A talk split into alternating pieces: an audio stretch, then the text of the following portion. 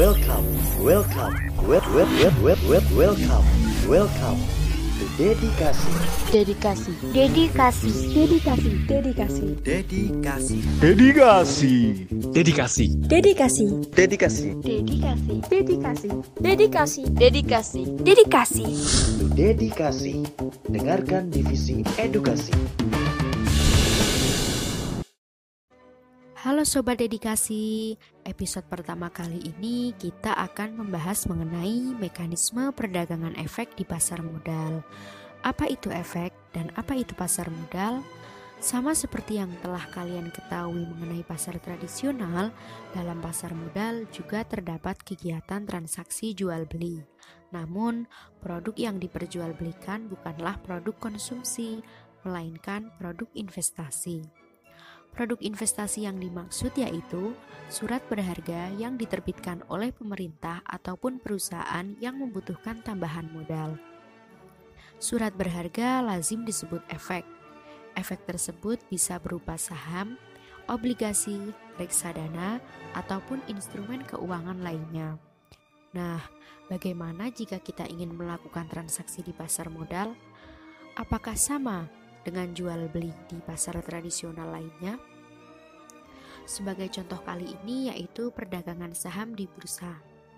Di Indonesia sendiri terdapat PT Bursa Efek Indonesia atau Indonesian Stock Exchange yang memberikan fasilitas kepada perusahaan yang membutuhkan modal dengan investor atau penyedia modal.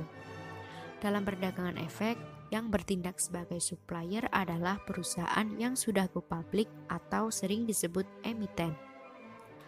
Semua kegiatan jual beli di bursa dilakukan secara online. Oleh karena itu, untuk melakukan transaksi tersebut, maka harus melalui perusahaan perantara atau sering disebut perusahaan sekuritas. Perusahaan sekuritas nantinya akan membantu kita membuka rekening saham agar kita dapat melakukan transaksi jual beli secara online melalui aplikasi yang sudah disediakan oleh perusahaan tersebut. Ketika telah terjadi kesepakatan harga, maka data akan tercatat di Bursa Efek Indonesia dan diteruskan ke lembaga yang bernama KPII dan KSEI.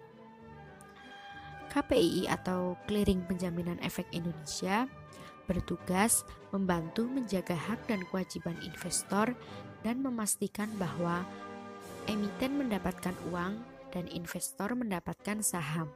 Sedangkan KSEI atau Kustodian Sentral Efek Indonesia bertugas mengurus pemindah bukuan dan penyimpanan efek di pasar modal secara elektronik dan dapat diperjualbelikan kembali.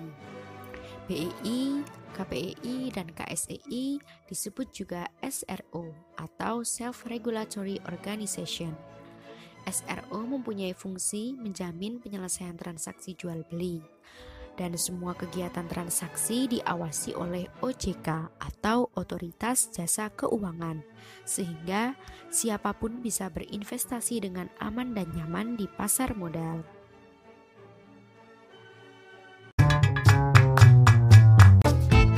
Terima kasih sudah mendengarkan podcast Cuan. Dukung terus lewat Instastory di Instagram kamu dan share pada orang terdekatmu agar lebih banyak yang mendengarkan. Let's learn about the capital market on the Cuan podcast available on Spotify.